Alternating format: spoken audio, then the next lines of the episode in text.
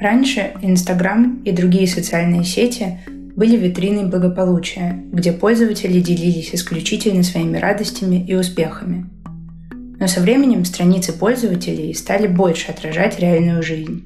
Теперь люди часто рассказывают о неудачах, говорят о своей боли и даже выкладывают фото и видео, где они плачут. Это черта вслух. Мы хотим, чтобы вы услышали эту историю. В маршрутке, в сквере Марины Цветаевой, по дороге из Пятерочки, на кухне. Это все места, где плакали участники сообщества ВКонтакте. Пользователи коротко рассказывают причину своих слез и прикрепляют песню, которую они слушали в тот момент. В группе «Где и под какую музыку я плакала» больше двадцать тысяч человек. У сообщества есть как шуточные правила – запрет на песни Сплин, Земфиры и Radiohead, так и серьезные. В группе нельзя давать непрошенные советы, а за гадости и обесценивание пользователей отправляют в бан. Подписчицы и подписчики другого аккаунта, плакальщицы в Инстаграме, выкладывают свои селфи. На фотографиях они плачут, а в подписи к посту рассказывают о причинах своих слез. От личных: запуталась, что я чувствую и нужна ли я кому-то, открыла новогоднюю посылку от мамы и сестры и племянницы, до более глобальных: не хочу на родину, где все проклято и выжжено, когда хочешь сжечь то ли себя, то ли свой паспорт. Для многих такая откровенность в интернете – способ получить поддержку в моменты, когда некому выговориться. Это ощущается как своеобразный крик в пустоту, но эхо от этого крика может затронуть каких-то людей, которые оказываются неравнодушны, рассказывает подписчица канала «Где и под какую музыку я плакала» Ксюша Климова. В начале июля она плакала в поезде Орск-Бузулук под песню ДДТ «Дождь», а в посте написала: «Год назад в этот день умер папа, и я очень скучаю». Девушка признается, что пост в группу не поможет справиться с горем, но может снять стресс и подбодрить. Другая участница группы Соня Тьяконова писала, что плакала под песню Валерия Меладзе «Балерина» на качелях у дома. Девушка говорит, что, хотя пост в группу был скорее шуточным, она периодически рассказывает о своих переживаниях публично. «Пишу исключительно в закрытом телеграм-канале. Он выступает в роли дневника, но уже не личного, а с определенной аудиторией». Девушке помогают комментарии от подписчиков и возможность обсудить свою проблему сразу с друзьями, родственниками и другими людьми из ее окружения. Люди, которые не привыкли выражать свои эмоции в интернете, часто критикуют такую откровенность. Даже среди участников тематического сообщества «Где и под какую музыку я плакала» есть те, кто не одобряет этих проявлений. «Я стараюсь редко делиться своими переживаниями, потому что считаю это некой слабостью и требованием жалости к себе», сказала черте пользовательница Алина Мухаматьянова, которая плакала в автобусе из-за разочарования в себе и близком человеке. Но несмотря на то, что девушка осуждает такие посты, временами у нее самой возникает желание поделиться своими негативными эмоциями с окружающими. «С какой целью? Чтобы почувствовать, что я не одна. Так действительно становится немного легче».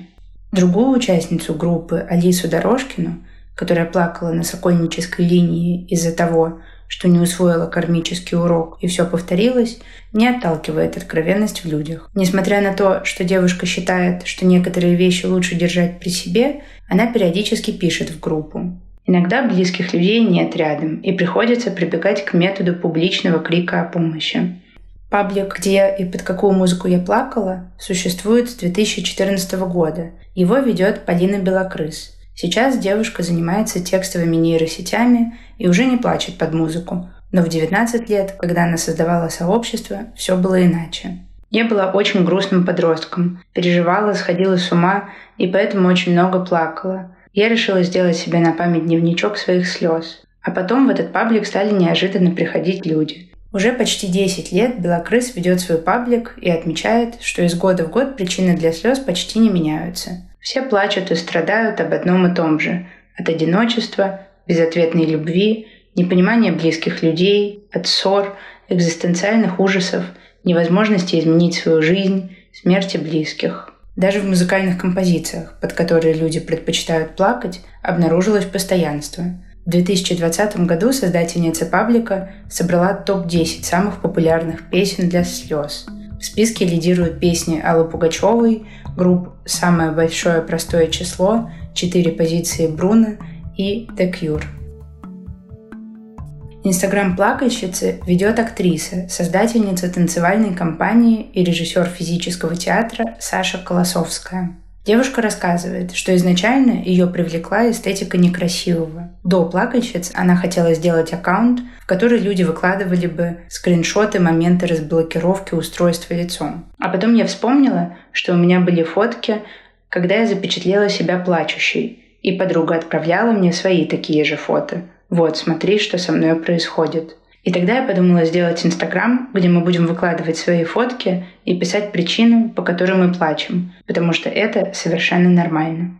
Поначалу это было небольшое комьюнити, в которое входили в основном друзья Саши из театральной тусовки. Девушка вместе с подругой стала устраивать офлайн-вечеринки, где люди могли поговорить о наболевшем или просто приятно провести время. Со временем сообщество плакальщиц вышла за пределы круга друзей. Сейчас на аккаунт подписано больше тысячи человек, под каждым постом десятки лайков. Саша вспоминает, что иногда не знает, что делать с постами, которые предлагают опубликовать подписчики. Аудитория сменилась абсолютно. Нам стали писать девочки четырнадцати-пятнадцати лет, стали присылать причины слез, которые мне было страшно читать, про страшное насилие, про смерть, про очень жестокие болезни, про болезни родителей.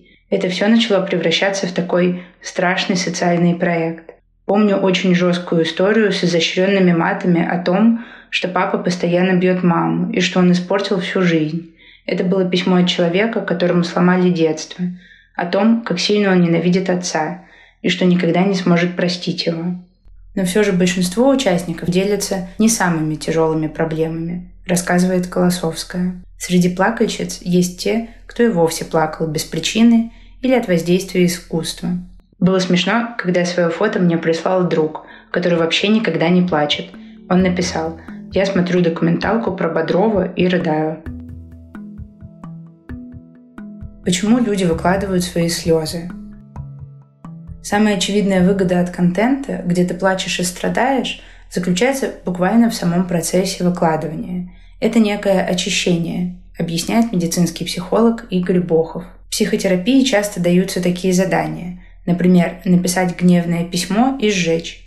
Пост – это тоже такое фото или видеописьмо, которое к тому же видят другие, и автор может получить обратную связь. В некоторых случаях людям просто хочется получать окситоцин – гормон, недостаток которого приводит к чувству одиночества. Но есть и те, для кого сообщество в интернете – единственное место, где можно поделиться своими проблемами. Это принадлежность к группе, возможность почувствовать поддержку и самому как-то поддержать дает ощущение теплоты, близости и собственной нужности. Игорь Бохов связывает популярность таких групп с тем, что в современном мире люди часто не чувствуют себя частью сообщества. Социальные сети становятся альтернативой общин, где могут собираться люди с определенным складом личности. Эмоциональные и чувствительные люди, у которых выраженное желание находиться в сообществе. Открыто выражать свои негативные эмоции или испытывать раздражение от подобных постов – обе эти реакции нормальны, считает психолог. Если мы видим плачущего человека на фотографии, мы сами можем заразиться, испытать похожие эмоции. У некоторых людей может проявляться злость или ощущение, будто их заставляют посмотреть что-то неприятное. И даже отсутствие эмоциональной реакции впоследствии может восприниматься негативно. Человек страдает, а я ничего не чувствую. Я хочу помочь, но не знаю как. Авторов постов часто обвиняют в лицемерии. В комментариях можно увидеть мнение. Если человеку действительно плохо, ему не до камеры. Игорь Бохов не согласен с этим мнением. Попробуйте поставить камеру и расплакаться, не испытывая плохих эмоций. У кого-то это на самом деле получится, но это будет очень маленький процент. К тому же все люди плачут по-разному. Некоторые клиенты рассказывают, что могут плакать навзрыд несколько часов подряд, другие при этом могут даже работать.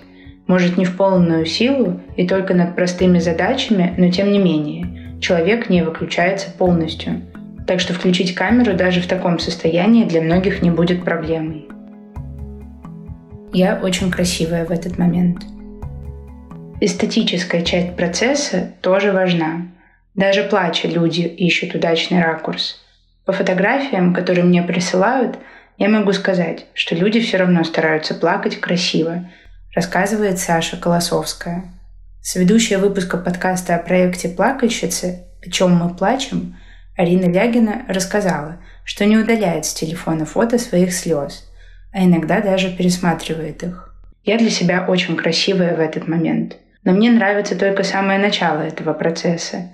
Есть и те, кто мало заботится о красоте фотографии, зато стремится сделать максимально эмоциональный снимок. И в том, и в другом случае эмоции не перестают быть настоящими. Конечно, какая-то часть постов будет написана не от чистого сердца. Люди могут драматизировать и сгущать краски для того, чтобы произвести впечатление на знакомых или родственников. По словам Саши Колосовской, люди часто выкладывают фото в слезах в надежде подать сигнал человеку, которому не могут рассказать о своей обиде напрямую. Но то, что люди в комментариях посчитают притворством, медицинский психолог назовет копинг-стратегией. Привлечение внимания – это стратегия, которая позволяет справиться с чем-то, с чем иначе справиться не получается». Инфлюенсеры и известные активисты все чаще начинают говорить о своих эмоциях открыто. Экоактивист Аршак Макичан, которого лишили российского гражданства из-за оппозиционной деятельности, выложил фотографию, где он плачет. В подписи к фото активист написал, что плакать нормально, а представление о том, что мужчина не должен проявлять эмоции, должны уйти в прошлое. Для Макичана откровенный разговор о своих чувствах не только способ получить поддержку от подписчиков, но и показать своей аудитории, что активистам тоже бывает плохо. Макичан рассказывает, что большая часть подписчиков поддержали его откровенность, но были и те, кто отнеслись к посту негативно. Была критика из патриархальной среды, какие-то армянские каналы репостили и писали что-то не очень приятное. Психолог Игорь Бохов говорит о том, что воспитание играет большую роль в том, как мы воспринимаем эмоциональные посты в интернете.